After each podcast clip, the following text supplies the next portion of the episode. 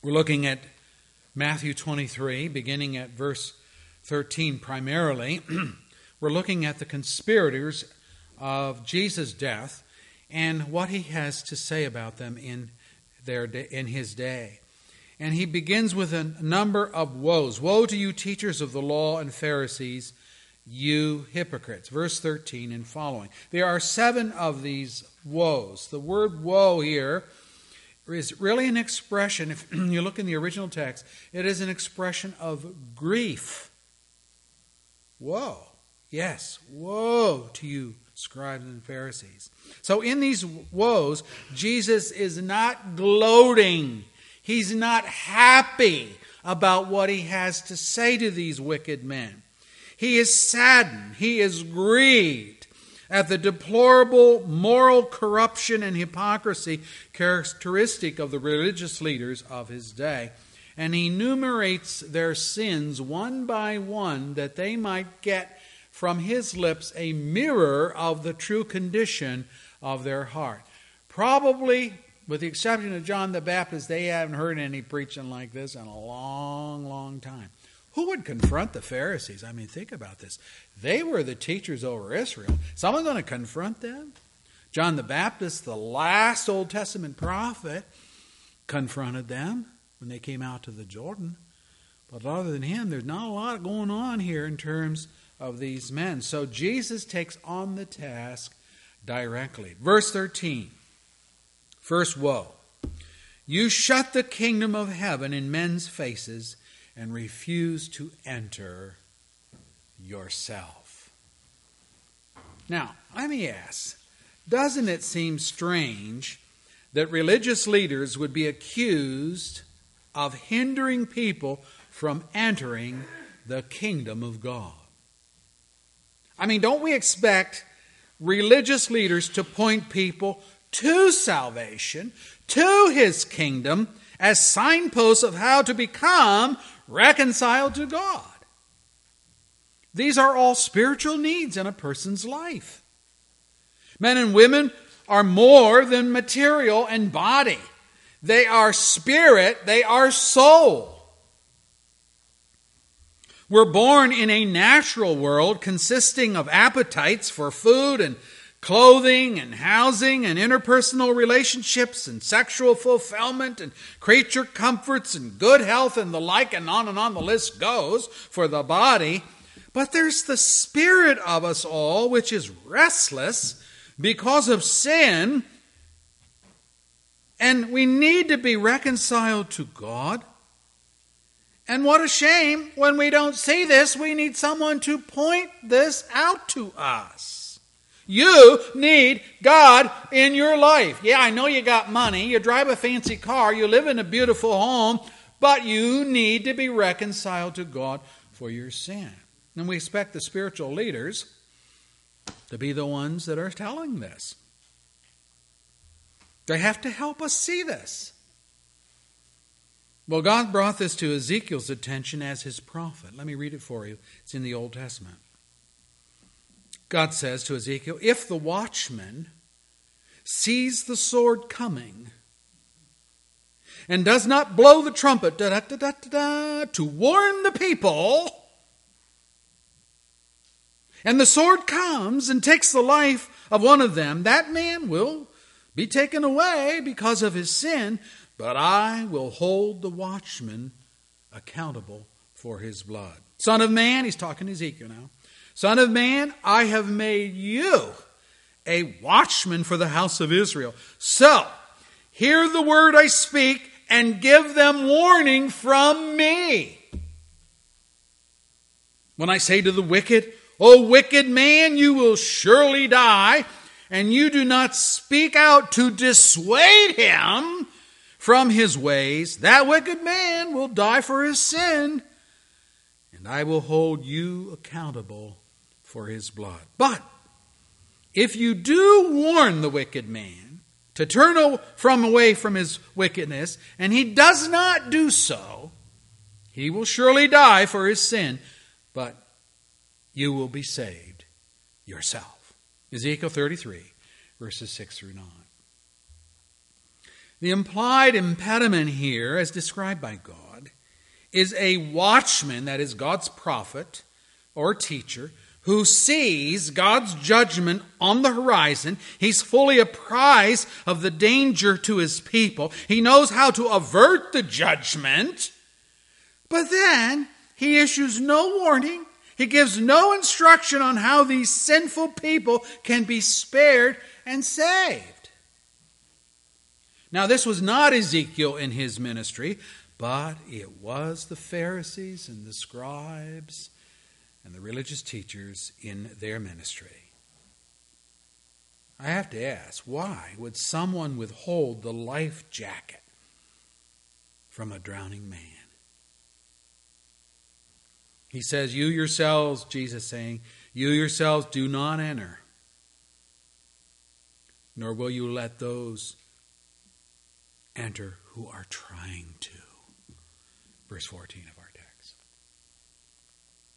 these Pharisees, these scribes, were not believers themselves. They were skeptics. They did not take God's warning seriously for themselves. And so, and so they became a stumbling block to those who were striving to act in a responsible way to the divine warnings. They were hindering people. They weren't believers themselves, and they didn't want anyone else to become a believer either. Boy, how, can you see the wickedness of that?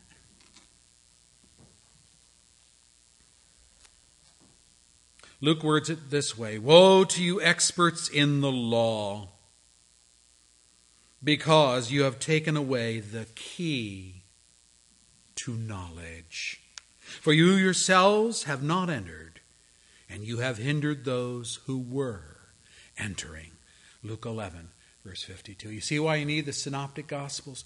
By comparing gospel accounts together, you get begin to get the whole picture. What is Jesus saying when he's saying that they're hindering those people that are trying to? He's saying they took away the key to knowledge. Why would these religious leaders take away the key to knowledge? Jesus gives this answer in Matthew 21, verse 32. For John came to you to show you the way of righteousness, and you did not believe him. But the tax collectors and the prostitutes did. Wow. And even after you saw this, you did not repent and believe in him. Matthew 21, verse 32. The key here is this they didn't see themselves in the same class as tax collectors and prostitutes. In Jesus' parable, he makes that clear. He says the Pharisee stood up and prayed. He's in the temple. The Pharisee stood up and prayed, God, I thank you that I'm not like other men, robbers, evildoers, adulterers, or even like this tax collector right here stand next to me. Luke 18, verse 11. And what was the basis of Jesus' parable? Well, you have to look at verse 9 of Luke 18 to see that. It reads there To some who were confident of their own righteousness and looked down on everybody else, Jesus told this parable. That's why it was told. They were confident that they were righteous and they looked down on everybody else. So, the first woe is this you don't enter the kingdom of God, and you hinder everyone else that's trying. You have the key of knowledge, and you won't share it. You won't unlock their ignorance. You won't point them to God. You won't point them to Christ. Second woe. It's not verse 14, because verse 14 is not found in most manuscripts talks about devouring widows' houses and so forth.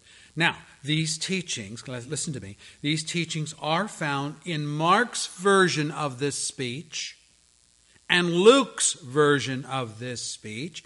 It's Mark 12, verse 40, Luke 20, verse 47. Then you'll say, well, why then did the translators put it here in Matthew 23, 14? These are called interpolations. What's an interpolation? An interpolation is to insert words into a text. Why would they do that? Good question. Why would they do that? Well, they're thinking Matthew probably knew about the whole teaching, but he just, he kind of forgot this particular section, so he left it out. We'll help Matthew along. We'll put the words in the Matthew text that are found in Mark's gospel and Luke's gospel. Hey, don't do that. Don't mess with the Word of God. We're not to do that. Even if your goal is great, even if you have good intentions, and I'm sure that the, the translators had good intentions, it's not found here in Matthew's gospel. We'll talk about this a little bit later. Uh, it is found in Mark's gospel, it is found in Luke's. So, we jump then to verse 15 for the second woe. They were intent on making converts, but in doing so, they made converts of hell like themselves and not converts of heaven. Get my glasses on here. Let's read. verse 15. Woe to you, teachers of the law and Pharisees, you hypocrites! You travel over land and sea. Look at, look at the length to which they would go. You travel over land and sea to win a single convert, and when he becomes one, you make him twice as much a son of hell as you are. Ooh, this, this teaching is heating up, isn't it, here? Well, any, anyone but Jesus we might think they're being a bit presumptuous. When the Pharisees showed up at the Jordan River where John was baptizing, we remember that John's salutation was less than cordial. We do not hear him say, Welcome, friends! Oh, good to see you, brothers! How good of you to come! He didn't say anything like that. No, instead he says, You brood of vipers, who warned you to flee from the coming wrath? Jesus said, Make a tree good and its fruit will be good, or make a tree bad and its fruit will be bad, for a tree is recognized by its fruit. You brood of vipers, how can you who are evil say anything good? For out of the overflow of the heart the mouth speaks. Matthew 12 verse 33, verse 34. And he was talking to the, about the Pharisees again. Now look at verse 32 and 33 of our text. Fill up then the measure of the sin of your forefathers. You snakes, you brood of vipers, how will you escape being condemned to hell? You see this language vipers, snakes, sons of hell, repeated almost all the time when the Pharisees are under are the subject of discussion. Now, none of us are prophets of God, like um, in the sense of John the Baptist, uh, and we certainly are not sons of God in the sense of Jesus Christ. So, only with great, great reservation would we ever accuse anyone of being a son of hell. Verse 15. But Jesus does that here. Remember, however, that we are studying the crucifixion conspiracy, Satan's attempt to thwart God's salvation for sinners. And Jesus has had former dealings with Satan, not only in his own wilderness temptation, Matthew 4, but also in the expulsion of Satan from the mountain of God, which we studied in Ezekiel 28, verse 16, and in Revelation.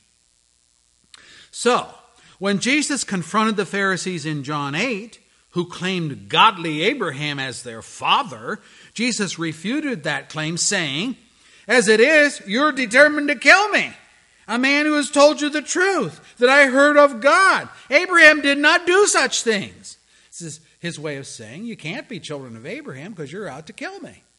Verse 44, John 8, You belong to your father, the devil, and you want to carry out your father's desire. He was a murderer from the beginning, not holding to the truth, for there's no truth in him. When he lies, he speaks his native language, for he is a liar, and he's the father of lies. So the point here is that we need to be wise in these matters. You say, Well, I'm not God. I, am not gifted with omniscience. I cannot look into a person's heart to see if their intent is evil. Well, that's all true. But notice that while it is true that Jesus, like his Father, was omniscient and could see into the Pharisees' hearts, the text gives evidence that we can all discern. What does he say? He says in verse 37 of John 8, You are ready to kill me because you have no room for my word. Well, that, that was an observable fact. Or verse 40 mentions the same murderous goal. Or verse 42, this is all in John 8. If God were your father, you would love me. There's no love for Christ in the Pharisees. Or verse 43 Why is my language not clear to you? This is because you're unable to hear what I say. He's speaking truth. These people are into lies, they're not hearing Christ. Now, what Jesus is demonstrating here is what he taught the disciples about false teachers. Here, let me read it for you. Watch out for false prophets. They come to you in sheep's clothing, but inwardly they are ferocious wolves. By their fruit, here it is, you will recognize them. Do people pick grapes from thorn bushes? Or figs from thistles? Likewise, every good tree bears good fruit, but a bad tree bears bad fruit. A good tree cannot bear bad fruit, and a bad tree cannot bear good fruit. Every tree that does not bear good fruit is cut down and thrown into the fire. Thus, here it is, conclusion by their fruit you will recognize them. You don't need to be omniscient. Jesus is telling his disciples. Matthew 7, verse 15 through 20. You just have to be good observers of the fruit. What's a person life bringing forth? If it's bad fruit, they're bad inside. You don't have to have the ability to read their thoughts or any of that. Omniscience belongs to God alone. But you can see what their actions are saying about their heart. This is not omniscience in operation, but rather observation in, in action. The religious leaders were themselves children of hell, and by their teaching, by their converts, twice as much a son of hell as they. May I say it this way Satan has his preachers too. He does. Let me read it for you. Paul says, Such men are false apostles, deceitful workmen, masquerading as apostles of Christ. And no wonder, for Satan himself masquerades as an angel of light. It is not surprising then if his servants masquerade as servants of righteousness, their end will be what their actions deserve. Here again, Paul's taken to say, you know, open your eyes, see what's going on here. So I wouldn't judge anybody. You open your eyes and see if what's being taught to you is truth or error. 2 Corinthians 11, 13 through 15. So, they knew the truth, they withheld the truth. Third woe misunderstanding and use of oaths. Oaths. Look at verses 16 and following. Woe to you, blind guides! You say, if anyone swears by the temple, it means nothing. But if anyone swears by the gold of the temple, then he's bound by his oath. You blind fools, which is greater, the gold or the temple that makes the gold sacred? You also say, if anyone swears by the altar, it means nothing. But if anyone swears by the gift on it, then he's bound by his oath. You blind men, which is greater, the gift or the altar that makes the gift sacred. Therefore, he who swears by the altar swears by it and everything on it. He who swears by the temple swears by it and the one who dwells in it. Oh, and he who swears by heaven swears by God's throne and by the one who sits on it. Wow. Whenever people um, begin to nitpick about statements they have made or contracts they have signed or positions they hold to, they do this nitpicking because they're looking for a way out. They realize they have put their foot in their mouth, they are now in trouble, and so they want to mitigate what was done. Well, I, I, I, I, I, I, I. What we are seeing here, however, is not quite the same because there is intent here with the Pharisees and scribes. That is to say, they did not say something or do something and then say, uh oh, oh, I made a mistake. How, how are we going to get out of our, our oath? No, that's not what was going on. Instead, they phrased their oath up front in their teaching to provide a way out so that at a later date they could say, well, you know, I didn't swear by the gold of the temple. So I am not bound by my promise, verse 16. Or I didn't swear by the gift on the altar, so I am not bound, verse 17. Jesus calls them blind fools, verse 17, verse 19. Because gold is not sacred apart from the temple which sanctifies it. The money in your wallet is not sanctified till we put it in the offering plate and it's given to God. Then that's a holy offering. And then that's why God says in Malachi, You folks are robbing me by not bringing in the tithe. See? That's what makes it sacred. Neither is the gift sacred offered to God apart from the altar of sacrifice. Now, what are these? Well, these were just clever ways of the religious leaders of the day to weasel out of binding obligations of their oaths without appearing to be guilty of duplicity. Or in the colloquialism of our Native Americans, white man speaketh with forked tongue, which was true of many occasions in the early days of our country. had these religious leaders been men of God. They, there was teaching in their own scriptures upon the sanctity of oaths. Let me read some. Isaiah says, Listen to this, O house of Jacob, you who are called by the name of Israel and come from the line of Judah, who take oaths in the name of the Lord and invoke the God of Israel, but not in truth or righteousness you who call yourselves citizens of the holy city and rely on the God of Israel, the Lord Almighty is his name. Isaiah 48, verse 1 and 2.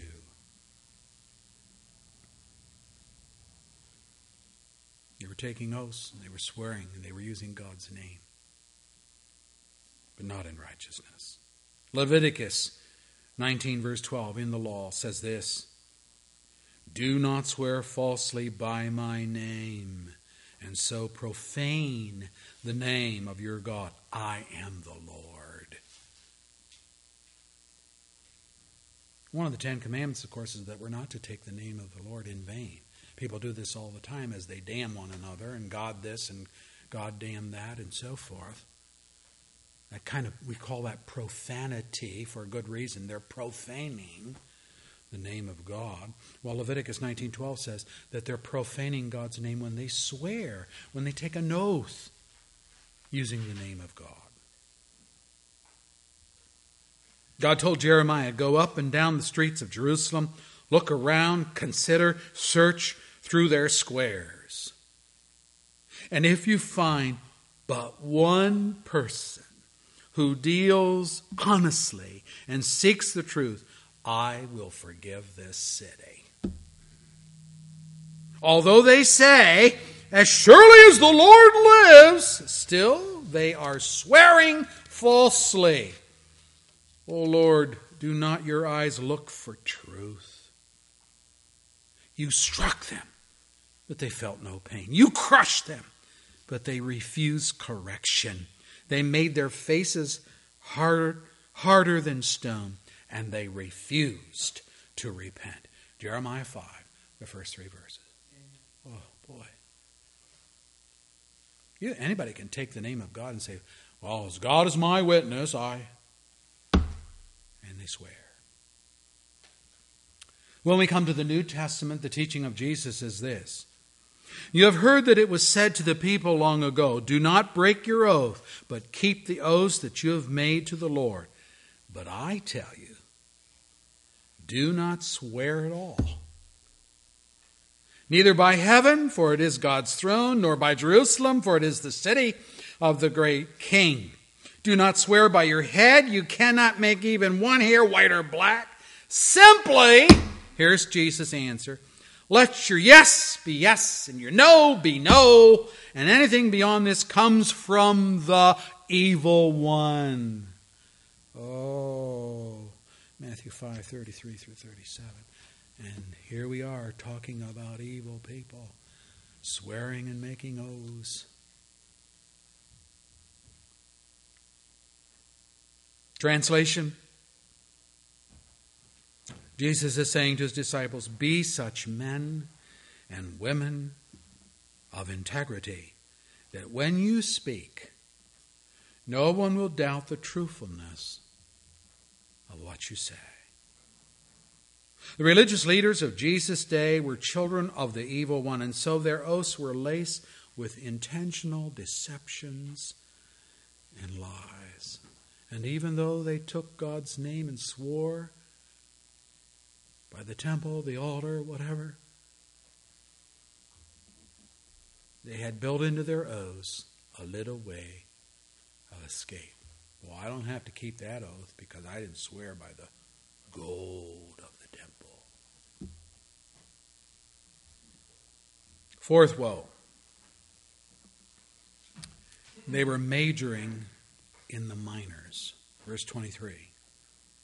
You give a tenth. That's what the word tithe means.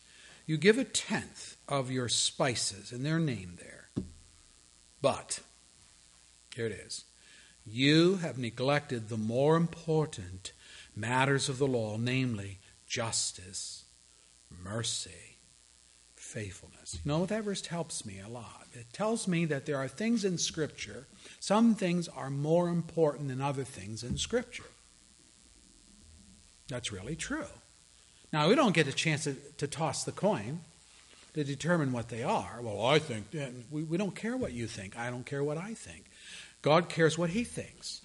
And what He is saying to them is okay, tithing is in the scriptures. I, we, we have that in there. That's part of the law.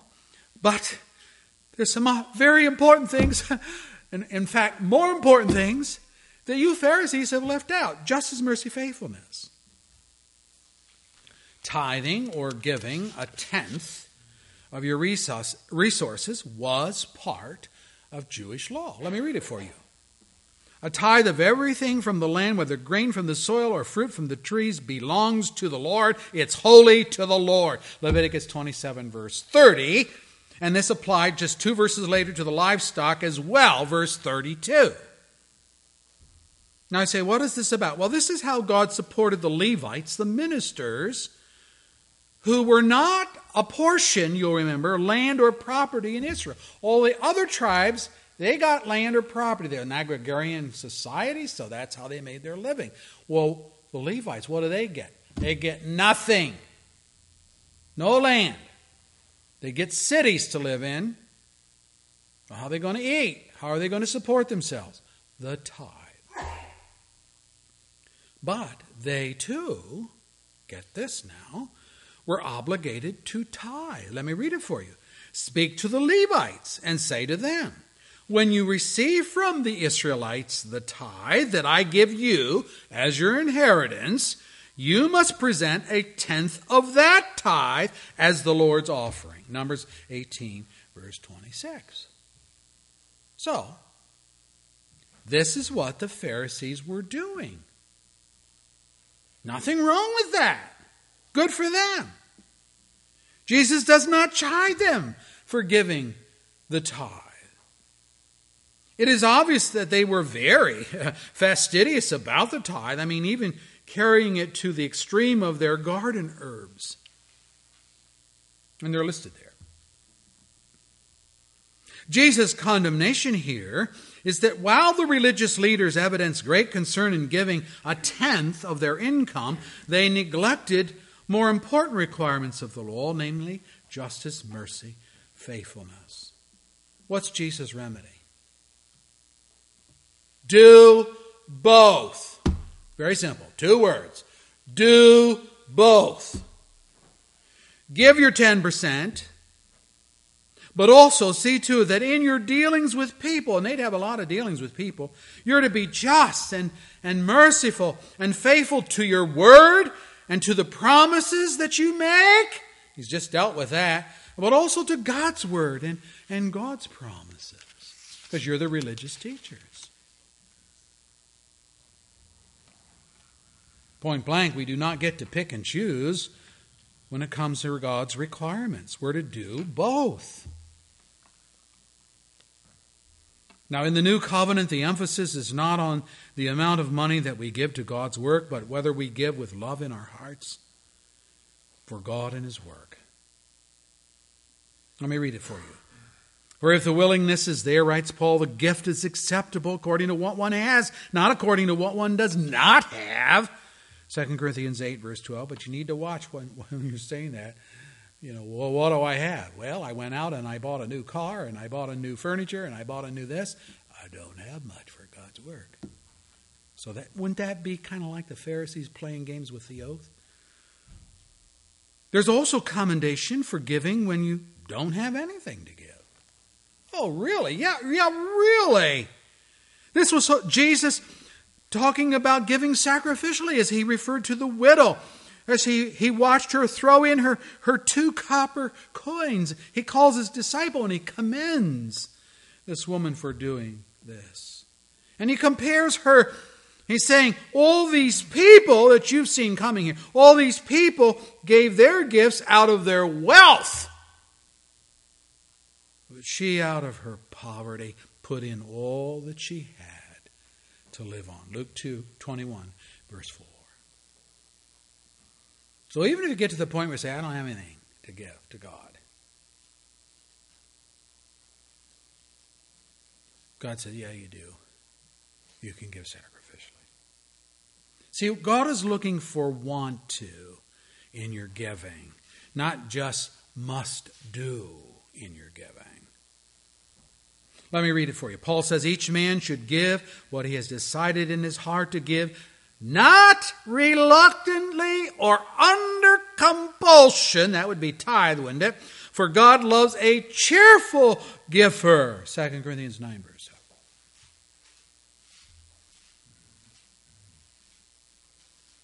7. The law stressed mercy and love, which was the part the Pharisees were missing. Deuteronomy text says this. Listen to this. This is Deuteronomy. This is law. This is one of the first five books of the Bible. Give generously to him and do not withhold eh, not do, do not withhold uh, out of a grudging heart. Then because of this the Lord your God will bless you in all your work and in everything you put your hand to. There will always be poor people in the land.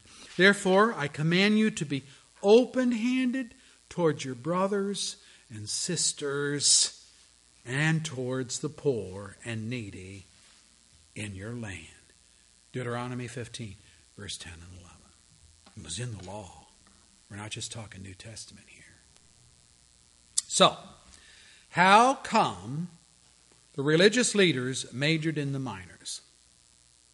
How could they say and be so strict with themselves to see that they gave the last penny of their tithe, but then they were so deficient in justice, mercy, and faithfulness? What was the major flaw in their character? Well, you have to go to Luke's account to discover that. And here's what he says Teachings of Christ, recorded by Luke. Woe to you, Pharisees, because you give God a tenth of your mint and rue and all other kinds of garden herbs, but you neglect justice. And the next phrase you neglect justice and the love of God. You should have practiced the latter without leaving the former undone.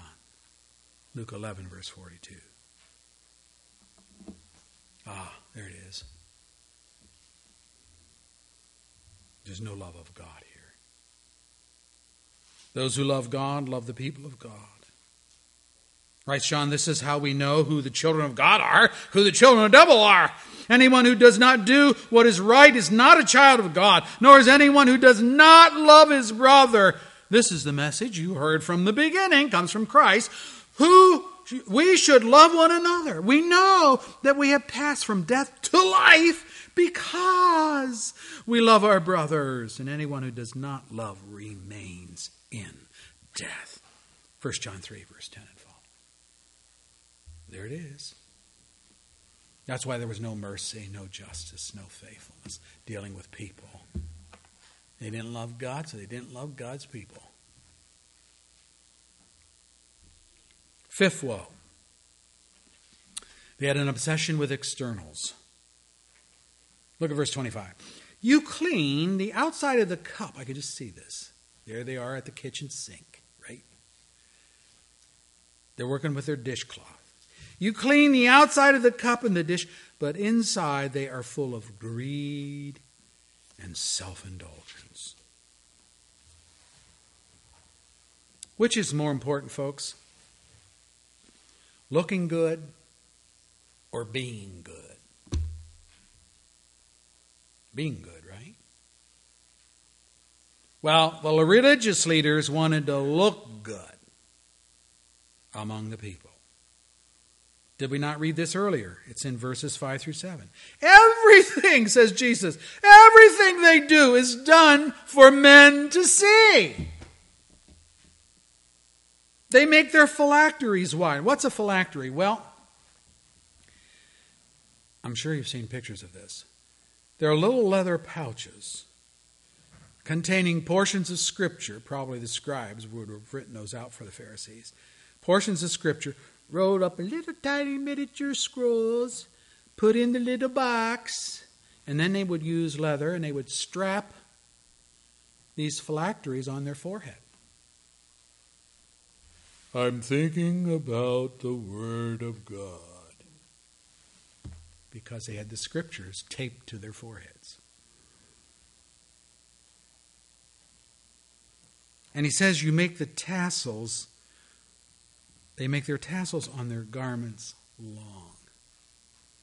You all know what a tassel is, but these tassels would be on the bottom of their robes so that when they walk through the street, it would be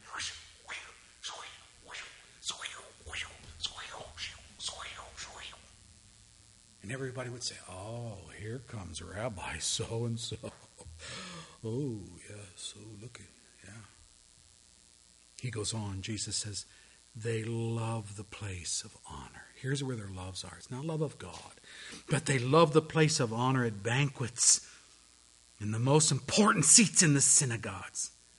They love to be greeted in the marketplace and to have men call them, Rabbi, good morning to you.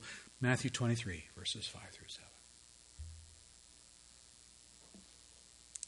It is the love of all things ex- external which Jesus condemns.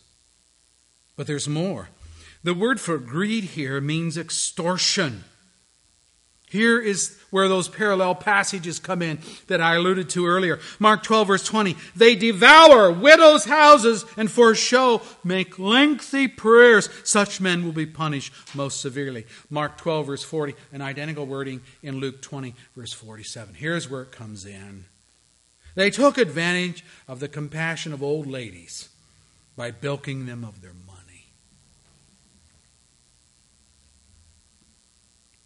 I've heard of some pastors doing that in our day.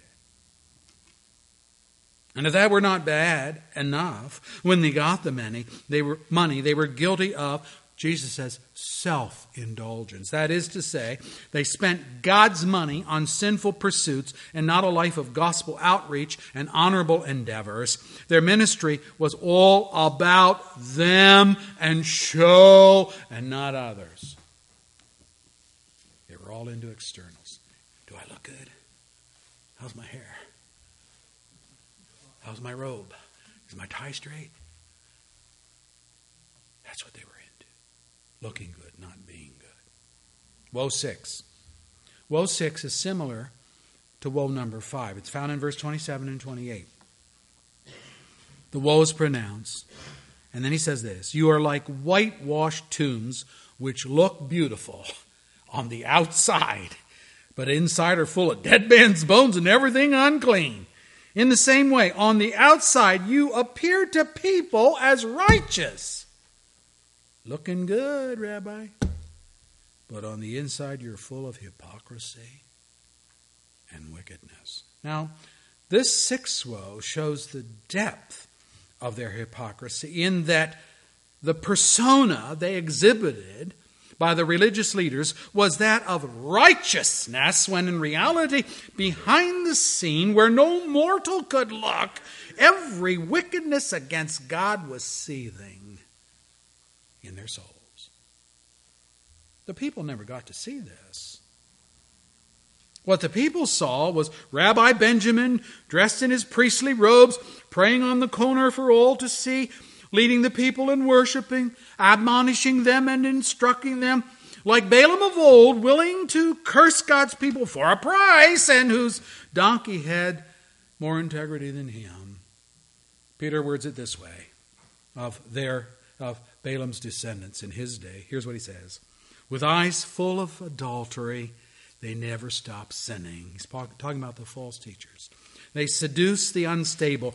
They are experts at greed, an accursed brood.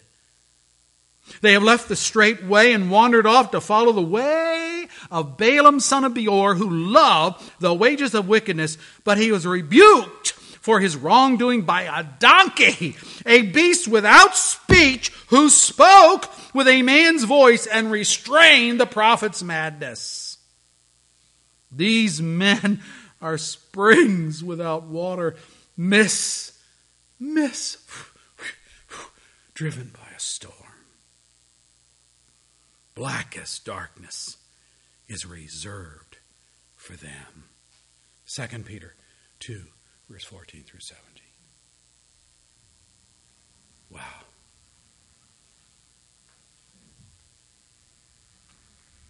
Speaking in the name of God, appearing to be righteous teachers of the law, but their own hearts were full of wickedness. They were dead inside. The tomb on the outside looked good, whitewashed tomb. Imagine that in Palestine when the sun hit. But inside, what's there? Corpses, decaying flesh, or just the bones left. Seventh and final woe is issued by Jesus in verse 29 and following. Woe to you, teachers of the law and Pharisees, you hypocrites! You build tombs for the prophets, and you decorate the graves of the righteous and you say, you know, if we had lived in the days of our forefathers, we would not have taken part with them in shedding the blood of the prophets. So, says Jesus, you testify against yourselves that you are the descendants of those who murdered the prophets. Fill up then the measure of the sin of your forefathers, you snakes, you brood of vipers. How will you escape being condemned to hell? Matthew 23, verse 29 through 33. Ever listen to someone trying to defend themselves because of some uh, wicked accusation that has been brought against them? And when all is said and done, their, their defense, now, their defense is more an incrimination than an exoneration. Macbeth says, Methinks she does protest too much.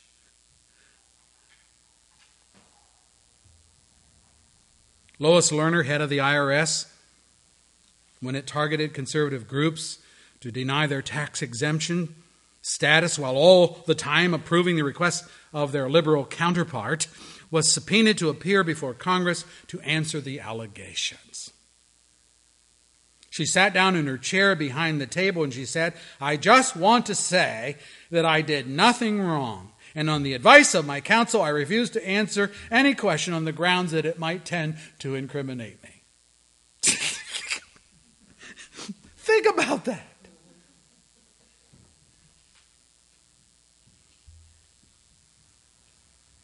If nothing's wrong, if nothing wrong was done, why the reluctance to answer questions? If nothing's wrong, what is there to hide? Why fear incrimination? She came back a second time to Congress and did the same thing. And so, this past week, they have held her in contempt of Congress, and rightly so. In one breath, I'm innocent. I didn't do anything wrong. Oh, and don't ask me any questions because it might incriminate me. I'm not going to answer any questions. These religious leaders did something very similar. If we had lived in the days of our forefathers, we, we would not have taken part with them in shedding the blood of the prophets. But Jesus rightly made the connection. He connected the dots. Oh, then you admit that you are the descendants of those murderers of old who killed God's prophets. Hey, the apple doesn't fall too far from the tree. He goes on. Fill up then the measure of the sins of your forefathers. Translation Being the murderers you are, complete the work that your ancestors started. Look at verse 33 and following. You snakes, you brood of vipers, how will you escape being condemned to hell? Therefore, I am sending you prophets and wise men and teachers. Now, notice, some of them you will kill and crucify. He's talking to these people, said, we're, we're, we're just descendants. But we wouldn't have done what dad did. Oh, Jesus says, I'm going to send you prophets and wise men and teachers, and some of them you will kill, and some of them you will crucify, and others you will flog in your synagogues and pursue from town to town. That was Paul before he was saved. And so upon you will come all the righteous blood that has been shed on the earth, from the blood of Abel to the blood of Zechariah, son of Berechiah, whom you murdered between the temple and the altar. And you can read about that in Chronicles tell you the truth, all this will come upon this generation. Oh, Jerusalem, Jerusalem, who kills the prophets and stones those sent to you. How often, how often I have longed to gather your children together as a hen gathers her chicks under her wings, but you were not willing. Look, your house is left desolate. For I tell you, you will not see me again until you say, Blessed is he who comes in the name of the Lord. You'll see me in my glory, and judgment day's coming, and we'll get this straight in the last day. Matthew 23, verse 33 through 39. Seven woes. These are scathing. This, these are filleting. They strip a person completely naked of any self righteousness. The conspiracy of Jesus' crucifixion, conspirators rather, of Jesus' crucifixion were in every, every way emissaries of Satan. They, he calls them snakes, vipers, children of hell. You don't think you use terms like that on people glibly. They're planning, they're plotting, they're conniving, got Jesus crucified. That's the bruising of Satan. But it also secured for them a, a spot in hell.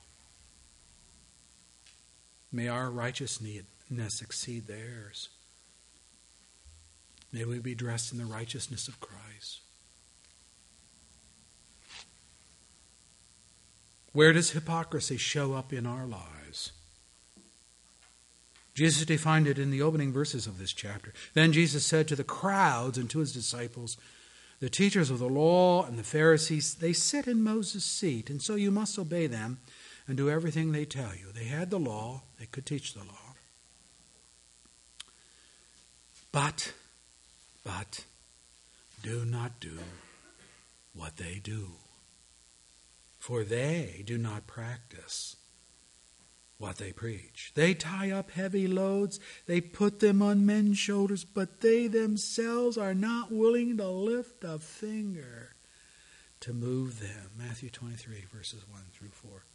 What was this? This was a double standard. The Pharisees were teaching in this way do as I say, not as I do. Accept what I say on blind faith. Is that what we're doing to people in our witness? So all I'm telling you is this, uh, you know, this is the way you need to live for God. Do you live for God? Read Romans 2. Paul says to the Jews, You teach, do not steal. Do you steal? And he, he goes down this line of reasoning.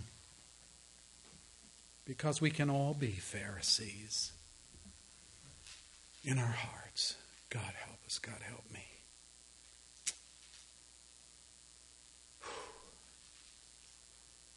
We who teach, we who are elders, we who are Sunday school teachers, have a weightier task. James says we're going to give an account as teachers, a heavier account. But that aside, let me just say this morning, we can all we can all be hypocrites. We can all be pontificating spiritual truth to others and not living it ourselves. And that's why Jesus said, Hey, your righteousness better excel, it better exceed that of the Pharisees because they weren't righteous. Well, they were sons of hell. That's who they were. Are we sons of God or sons of hell? If hypocrisy has become a part of your life, if uh, you're saying one thing and living another way, God's speaking to my own heart. We need to repent. And if judgment begins with the house of God, as the scripture says, then repentance had better begin with the house of God. Our Father, bless the truth of your word. Stir us, disturb us, shake us to the core. We don't want to be like uh, these conspirators. They thought they were righteous. They thought they were better than other men. They certainly thought they were better than Jesus, who, in this text at least, strips away all of their self righteousness and mirrors back to them what is really in their heart because he knew what was in their heart. They were fooling the people. You can fool some of the people some of the time, but not all the people, not all the time. And Jesus here on this day, and this is a crowd, we mentioned it's mentioned here that Jesus said, verse 1, to the crowd and to his disciples, all these things. So the Pharisees are there and they're listening in, but the crowd is listening in as well. Maybe it was a shock for a lot of these people to hear these things said about their rabbis, their beloved rabbis. But Jesus told it true. And he was doing the greatest good he could have ever done for these men. And that was to expose their hypocrisy, their sin. Lord, when your word comes to us and it brings conviction to us and we say, That's me, that's, that's the way I think, that's what I do, that is the greatest good. You're pointing us to a way for forgiveness. There's no forgiveness apart from repentance. We must turn away from our wickedness and turn unto Jesus as our Savior. Help us, Lord, to be honest with ourselves. In Jesus' name, amen.